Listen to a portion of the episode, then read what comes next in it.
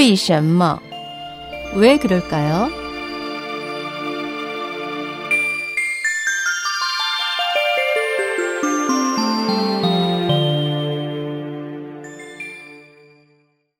왜 그럴까요? 황제의 묘를 능이라 부르는 이유는 무엇일까요?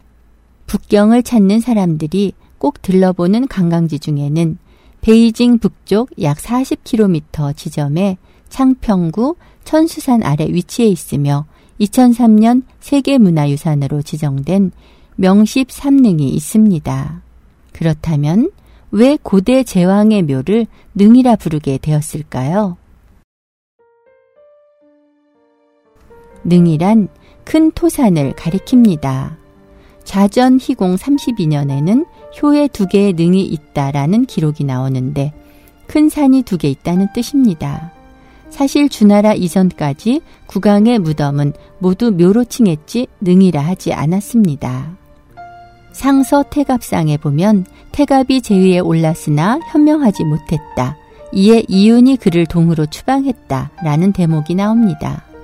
주석의 동이란 기원전 1600년경 탕 임금의 묘라는 기록이 있는 것으로 보아 상나라 때는 군왕의 무덤을 묘라고 칭했다는 것을 알 수 있습니다.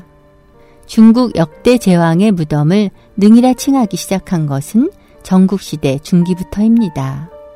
이 시기 조나라의 역사를 기록한 사기 조세가에는 조나라의 숙후가 15년에 걸쳐 수릉을 조성했다는 기록이 있으며 진시 황봉기에도 효문왕을 수능에 모시는 등 진나라 역대 제후들을 능에 장사 지냈다는 기록이 나옵니다. 이런 기록들을 미루어 보아 이 시기부터 군왕의 묘를 능이라 부르기 시작했다는 것을 알 수 있습니다. 당시에는 봉건 왕권이 끊임없이 강화되던 시기라 한나라의 최고 통치자의 왕에게는 지고무상한 지위가 부여됐고 무덤도 일반인들이 범접할 수 없을 정도의 광활한 영역을 차지했으며 높이도 마치 산처럼 높아졌기 때문에 능이란 용어가 사용된 것입니다. 규정에 따르면 황제의 무덤은 9장 높이까지 지을 수 있었지만 일반적인 황제의 능도 이 높이를 넘어서기 일쑤였습니다. 하지만 일반 백성의 무덤은 분이라 칭했을 뿐만 아니라 높이도 3척으로 엄격히 제한되어 있었으며 이를 어길 경우에는 처벌을 받아야 했습니다. 대신들의 무덤 역시 엄격한 제한이 있었고 함부로 그 한계를 넘어설 수 없었습니다.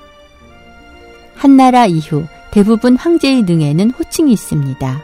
가령 한무제의 능은 무릉이고 당태종의 무덤은 소릉이라 합니다.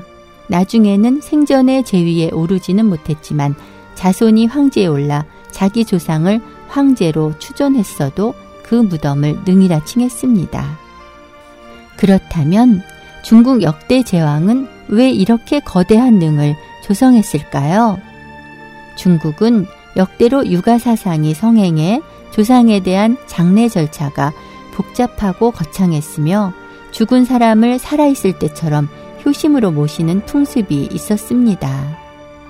그래서 황제 대부분이 대량의 인력과 물력을 소모하면서 거대한 무덤을 만들었던 것이지요.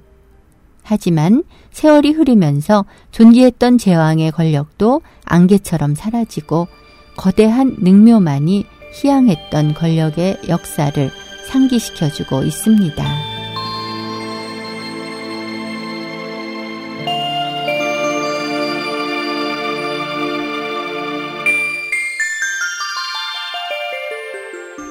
왜 그럴까요의 황명혜였습니다.